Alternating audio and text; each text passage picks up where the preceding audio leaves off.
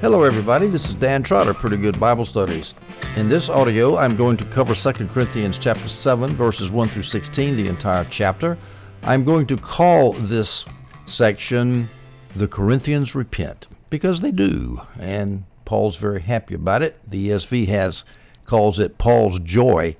It's joy because the Corinthians repent of all their many sins, and the main thing they repent of is the brother of, of not doing church discipline on the man who was living with his stepmother. Our context is this.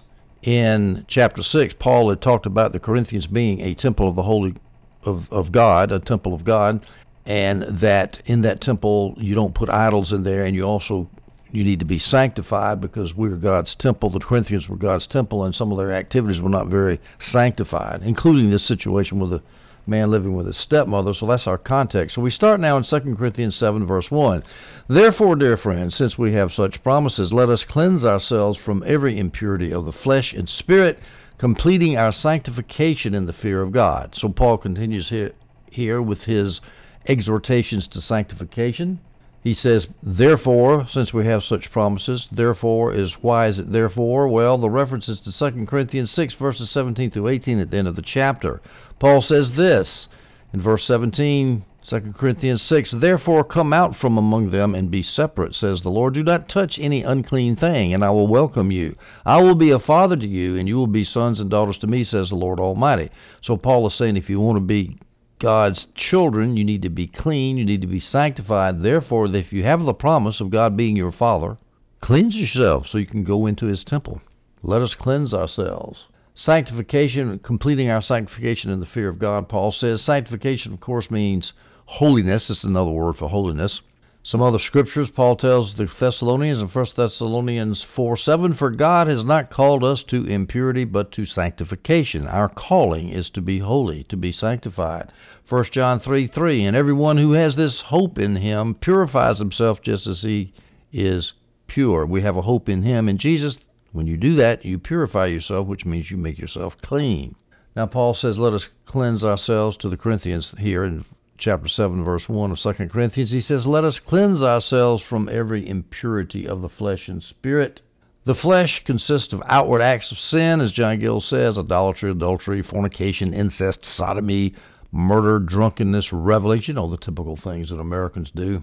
And also cleanse yourself of impurities of the spirit, and that would be internal thoughts, not external actions, but internal thoughts. For example, as John Gill says, evil thoughts, lust, pride, malice, envy, covetousness, typical sins of mankind. Paul says, get rid of them, folks. And he wouldn't be exhorting them to get rid of them if he didn't think it was possible. Of course, it's through killing the deeds of the flesh through the Holy Spirit is how it is possible, as you live your life with Christ in you, the hope of glory, living his life out in you, which thus conforms your life to his holy life. Now, notice that Paul says, cleanse, let's cleanse ourselves, completing our sanctification. Completing is a progressive tense form there.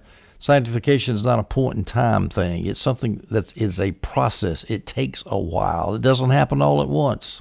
Now that I've mentioned that Paul was mentioning that the temple needed to be cleansed in the previous chapter of the Corinthian church, let me read you some of those verses. 2 Corinthians 6 1. Working together with him, we also appeal to you. Don't receive God's grace in vain. And what he means is, is don't get saved and then, don't get sanctified thereafter. 2 Corinthians 6:14 Do not be mismatched with unbelievers. For what partnership is there between righteousness and lawlessness, or what fellowship does light have with darkness? Don't hang around with dark darkness. 2 Corinthians 6:17 Therefore come out from among them, among all those pagans around you, and be separate, says the Lord. Do not touch any unclean, unclean thing, and I will welcome you. We go to verse 2, 2 Corinthians 7. Paul continues, Accept us. We have wronged no one, corrupted no one, defrauded no one. So accept us.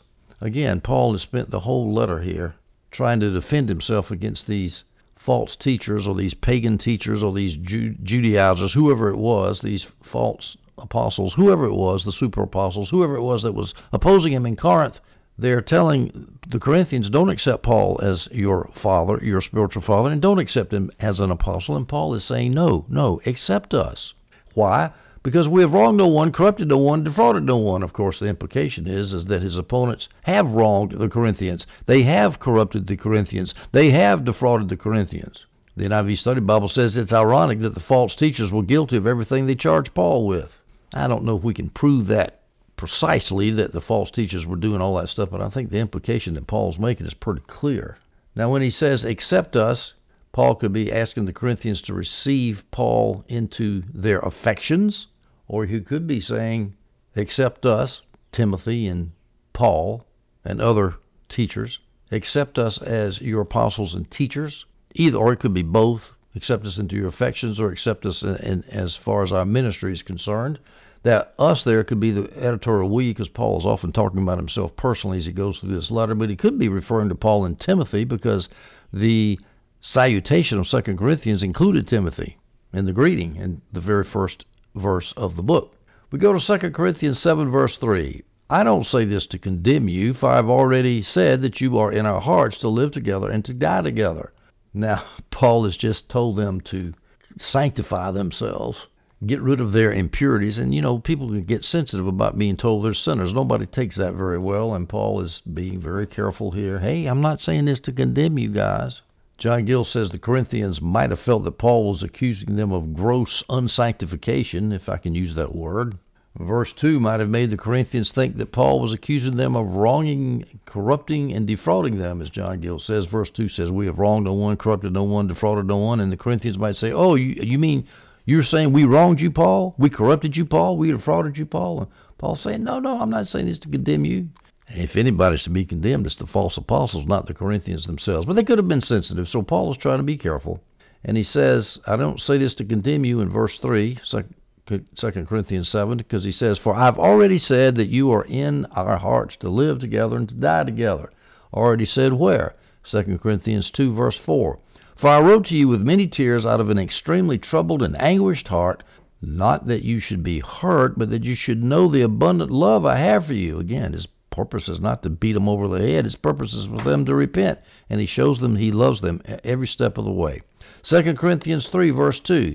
You yourselves are our letter, written on our hearts, recognized and read by everyone.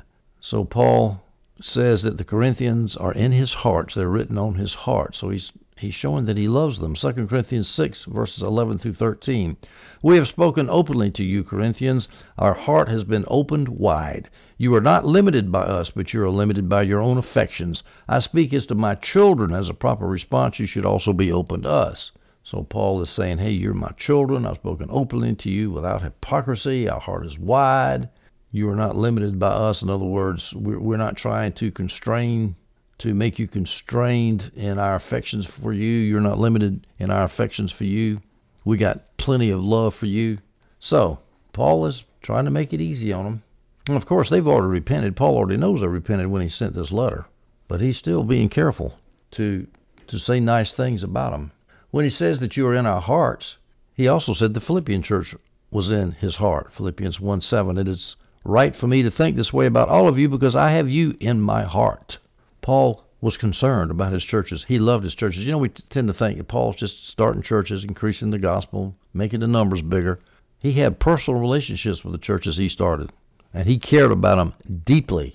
So much, though, that he says that he had fears without and fears within for the Corinthians, as, as we'll see later. And he was, he, he, you know, sleepless nights, concerned with his babies, his spiritual babies.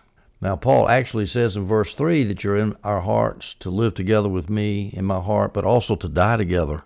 In other words, hey, if you die, Corinthians, I want to die with you. Adam Clarke says of that, there never was a church less worthy of such affections from an apostle. Yeah, I guess he's right about that. 2 Corinthians 7, verse 4. Paul continues, I have great confidence in you. I have great pride in you. I am filled with encouragement. I am overcome with joy in all our afflictions. Now Paul is now picking up where he left off at 2 Corinthians chapter 2 verse 13. Let me read verses 12 and 13 of the second chapter of 2 Corinthians. When I came to Troas to preach the gospel of Christ, even though a door was opened for me in the Lord, my spirit was not at rest because I did not find my brother Titus there. So I took leave of them and went on to Macedonia. Now if you recall, Paul was so upset about having to write First Corinthians and chastise the Corinthians, and then he probably made a short visit the scholars speculate, across the Aegean. A pain, and that was a painful visit. And finally, he says, "Well, I'm not going to go back and do that again. I'm going to go up to Troas and see if Titus has come back from his visit at Corinth, and maybe he's got some good news for me." And so then, at that verse, as he talked about going up to Macedonia, he completely broke off talking about his travel plans and his plans to visit Titus, and now he's come back to it, as we'll see here in the, in the next verse of 2 Corinthians 7 5. But at any rate, he was worried about Titus coming back and giving good news, and now he's got the good news. He says, I am filled with encouragement. That's because Titus told him the good news. Now, he's happy. He says, I'm overcome with joy in all our afflictions. Paul often connects joy and afflictions, which is a strange thing because typically afflictions make people not joyous. I have a hard time being joyous when things aren't going good. But Paul got some good news in the midst of all the bad news. The good news came from Titus. What were some of the afflictions? Well, he's mentioned them a lot in 2 Corinthians. The reason he does is because he's trying to show how much he cared for the Corinthians and trying to to cement his authority as an apostle. 2 Corinthians 4 7 through 8. Now we have this treasure in clay jars, so that this extraordinary power may be from God and not from us. We are pressured in every way, but not crushed. We are perplexed, but not in despair. 2 Corinthians 6, 4 through 5. But as God's ministers, we commend ourselves in everything by great endurance, by afflictions, by hardship, by difficulties, by beatings, by imprisonments, by riots, by labors, by sleepless nights, by times of hunger. And then 2 Corinthians 7, 5, which is our very next verse, Paul says, in fact, when we came into Macedonia, we had no rest. Instead, we were troubled in every way conflicts on the outside, fears on the inside. That's because he's worried about the Corinthians. Uh, remember, he had left Ephesus instead of sailing straight across the Aegean to Corinth. He went north along the western coast of Anatolia up to Troas, which is where the old city of Troy was. He's looking for Titus, who is coming back from Corinth. And he couldn't find him, and so then he when he couldn't find him, he had no rest. He had conflicts on the outside and fears on the inside. I don't know what those conflicts were. Paul was always in conflict. But his troubles about the Corinthians were pretty straightforward. Had those false teachers succeeded in seducing the Corinthians yet? Because if they had, the whole church would be up in smoke. And they were the first fruits of Achaia, if you recall. There was no church in Athens. Corinth was the beachhead, and if they went up in smoke, it would be a disaster. Now, I said I didn't know particularly what conflicts on the outside Paul was talking about here. Well, Jamieson, Fausset, and Brown point out that Paul had a lot of opposition on the outside, overt opposition from Jews who did not believe and who were constantly dragging him, kicking him out of synagogues and dragging him before magistrates. He had oppositions from pagans, such as at Athens and other pagan philosophers that he mentioned, he, he referred to in 1 Corinthians chapter 2 and also false brother and people who were in the church, the super apostles. They thought they were big shot apostles and claiming to be Christians, and they might have been Christians who were just greedy, or they might have been people masquerading as Christians. I don't know, but he had a lot of conflict from from people, conflicts on the outside, worries on the inside. We go to 2 Corinthians 7, verses 6 through 7. But God, who comforts the humble, comforted us by the arrival of Titus, and not only by his arrival, but also by the comfort he received from you. He told us about your deep longing, your sorrow, and your zeal for me, so that I rejoiced even more. God comforts the humble, Paul says, the humble in spirit or the humble in circumstances. It could be either one or it could be both, because usually when you're humble in circumstances, you tend to be humble in spirit. Not necessarily, but often. Paul is humble in circumstances. He was humble in spirit, despite all the boasting he had done about his apostleship. Listen, anytime you see a, a Christian leader start boasting a little bit, you better be real careful because there is nothing worse than spiritual pride, of, pride held by somebody in a position of high ecclesiastical authority. Nothing worse than that. Nothing. But anyway, we have a promise that God comforts the humble. Remember that. You get humble, humble yourself before the hand of the Lord. He'll, he'll hear your prayer. As it says in James, I believe it says, humble yourself. All right, Paul is comforted by the arrival of Titus, but not also by the rival, but also by by the arrival of Titus, but also by the words by the comfort that the Corinthians had given Titus, which Titus then relayed to Paul. So he was glad to see Titus, but he was also glad to get good news about Corinth. So he got two doses of good news there. Paul was close to Titus. Titus was a, a close co worker with Paul. Remember, Paul sent Titus to set in order the churches on Crete, for example. He took him with Jerusalem at the end of the third journey, for example. Titus told Paul about your deep longing. Longing for what? To see Paul, probably. Your sorrow. Why? For not for doing all the bad things that you did in the in the in, that are mentioned in First Corinthians.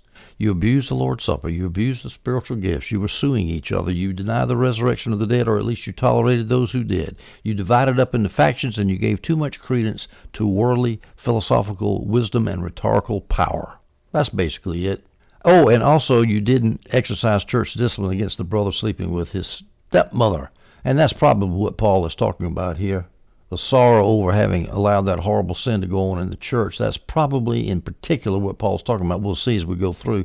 It, it sounds like that. And last of all, Paul is comforted by, their, by the Corinthians' zeal for Paul, how much they loved him now, and how much they accepted him now as opposed to before. 2 Corinthians 7, verse 8 For even if I grieved you with my letter, I do not regret it, even though I did regret it since I saw that the letter grieved you, yet only for a little while. Now, he sent them, well, first, what letter is it? Well, almost every commentator I read said it was 1 Corinthians. I wondered why it couldn't, it might not have been that previous severe letter that he wrote. None of the commentators seem to think so, and it's probably because of the reference to the sending the man who was living with his stepmother. That's probably why. I don't know that, but I do know that most of the commentators say that this letter that Paul is referring to here is First Corinthians, and so I'm going to assume it here. So even if I grieved you with my letter, and after all, he just chastised them for all those sins I just mentioned, and that would probably make them feel very sad. Paul says, I don't regret it. Why does he not regret it? He had to do it. He had to do it. I mean, you know, faithful of the wounds of a friend, you got to tell people the truth if they're engaged in activity that's going to destroy them. Just as you would tell, you might grieve your kid if they're out there doing drugs, but you tell them, I'm sorry, you're going to kill yourself. I'm going to tell you the bad news right now. Now, some people say that Paul, after he sent the letter, he regretted he regretted the grief that it caused the Corinthians. He didn't regret sending the letter because it chastised them, but he regretted the fact that it made the Corinthians sad. And so some people say, well, wait a minute, this was a letter inspired by God. How could Paul be upset about its effect on the Corinthians if it was inspired by God? Why would he be grieved over writing an inspired letter? Uh, that's an interesting question. I looked at the Cambridge Commentary for Bibles and Schools, and they had the very simple remark Inspiration does not turn a man into a passive machine. Paul still had emotions, of course. Now, Paul said he regretted it, that the letter grieved them, but the grief only lasted for a little while. That's because they repented. They had to get First Corinthians from Paul, then they had to have the painful visit from Paul, then they had to have the severe letter from Paul, but finally they repented. He says a little while. Sounds like a long while to me, but I guess in the long run scheme of things, it was for a little while. They repented of their sins. 2 Corinthians 7, verse 9. Now I rejoice not because you were grieved, but because your grief led to repentance. See, that's what he's re- rejoicing about is the repentance, not about the pain that accompanied the repentance. For you were grieved as God willed, so that you didn't repent any so that you did not experience any loss from us.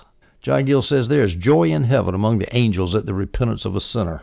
And note that this is church discipline again, if assuming it's the dealing with the man who was sleeping with his stepmother. Apparently, the Corinthian church had disciplined that man, and so they had repented in their lack lack of church discipline. They repented, and they were grieved because of their lack of church discipline. But the ultimate goal of church discipline is restoration, and that's what they did. Your grief led to repentance. Not only led to the repentance of the Corinthians, but led to the repentance of the man sleeping with his stepmother. Paul finishes up the verse by saying that their godly grief and their godly repentance was such that the Corinthians did not experience any loss from us, from Paul. In other words, well, there's some options as what this could mean. There was no emotional loss to the Corinthians personally. Their grief was over, so there's no no loss came from us as a result of our severe as a result of our admonishments and chastisements. You didn't experience any loss because of that. Or it could mean there was no loss to the Corinthian church because the incestuous man was restored, as John Gill says. So we tell you to discipline the man, but you didn't you didn't lose anything. You disciplined. He came back and repented. So that's more good news from Paul's point of view. Now, notice that Paul says your grief led to repentance. It's possible for people to be grieved over a chastisement but still continue on in the sin. That is possible.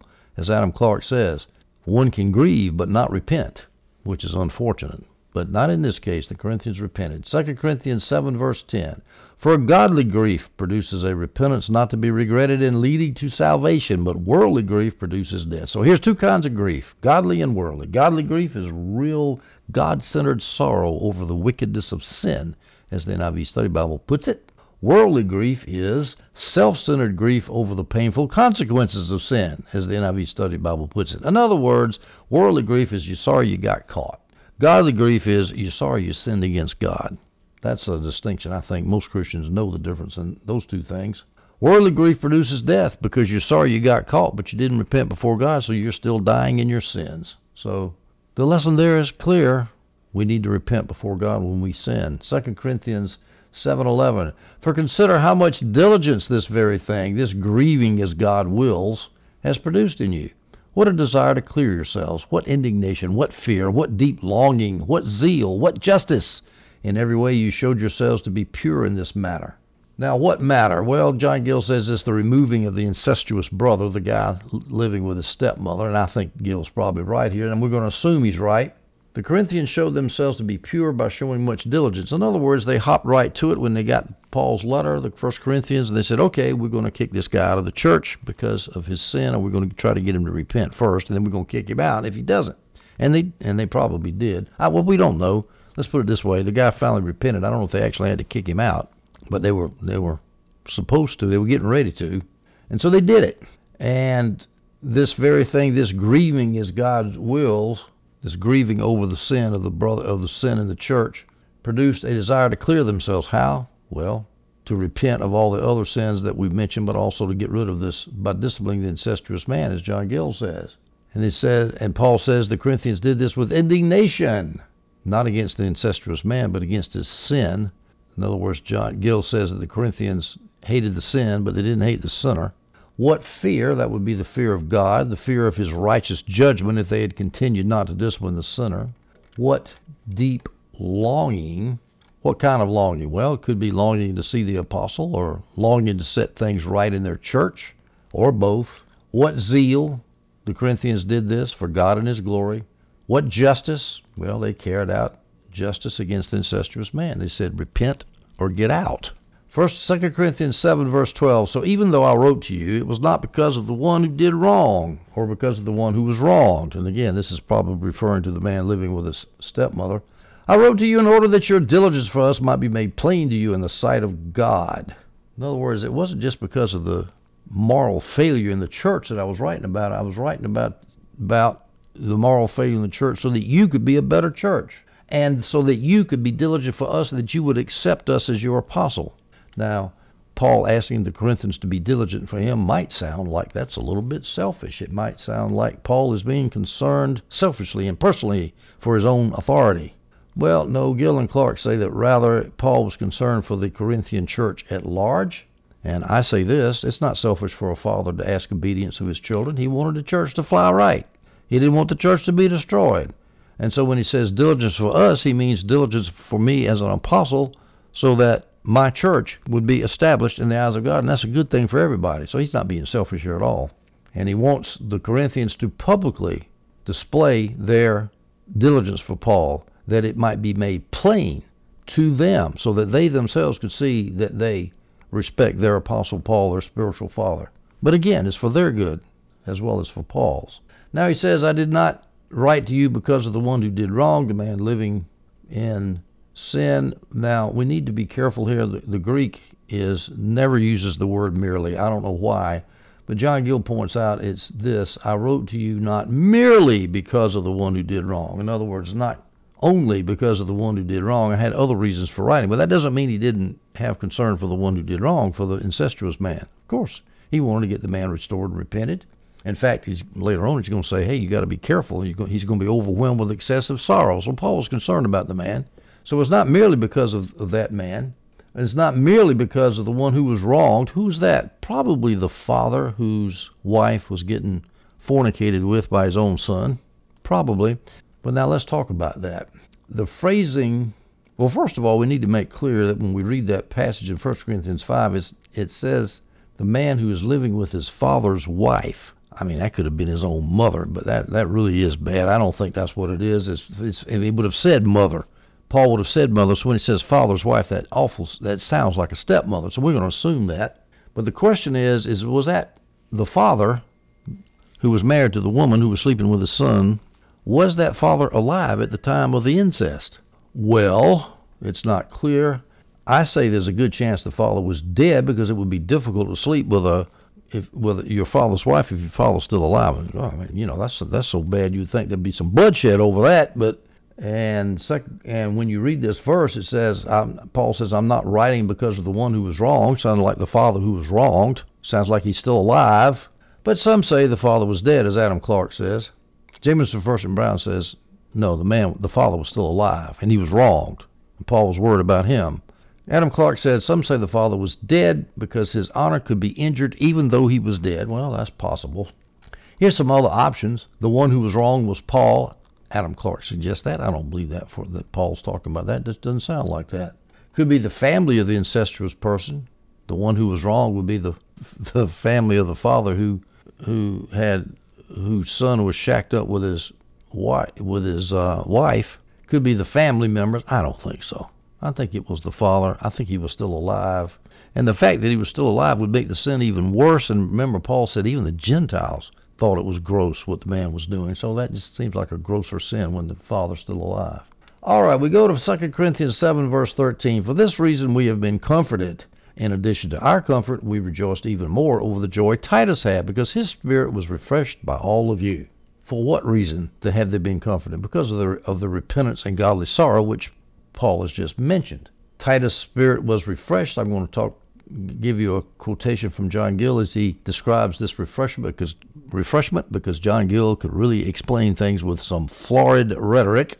Quote: His spirit was refreshed. Quote: provided for in a liberal manner, treated with all humanity and courteousness and above all his mind was eased and filled with an unexpected pleasure to find them, the Corinthians, in such an agreeable frame of mind, so sensible of their neglect of duty, so ready to reform, so united in themselves, so affected to the apostle, and so determined to abide by the order, ordinances, and truths of the gospel against all false teachers. Yeah, Titus was in a pretty good mood. He was refreshed. Remember now, Titus had met Paul somewhere in Macedonia as we have said many times. We don't know where in Macedonia, perhaps Philippi. 2 Corinthians 7, verse 14. For if I have made any boast to him about you, Paul continues, any boast about Titus to you Corinthians, I have not been embarrassed, but as I have spoken everything to you in truth, so our boasting to Titus, boasting about you Corinthians to Titus, has also turned out to be the truth. Now that's interesting. Paul's boasting about the Corinthian church. The Corinthian church that he just finished excoriating for all their horrible deviations from the straight and narrow? Paul's boasting about these guys? Well, John Gill says here's some of the possibilities of what Paul might have been boasting about. Their faith in Christ, perhaps. Their liberality to the saints, after all, they, they're collecting money for the poor saints in Jerusalem. Their affection to Paul that Titus has now expressed, uh, revealed to Paul. Their obedience to Paul as children to a father.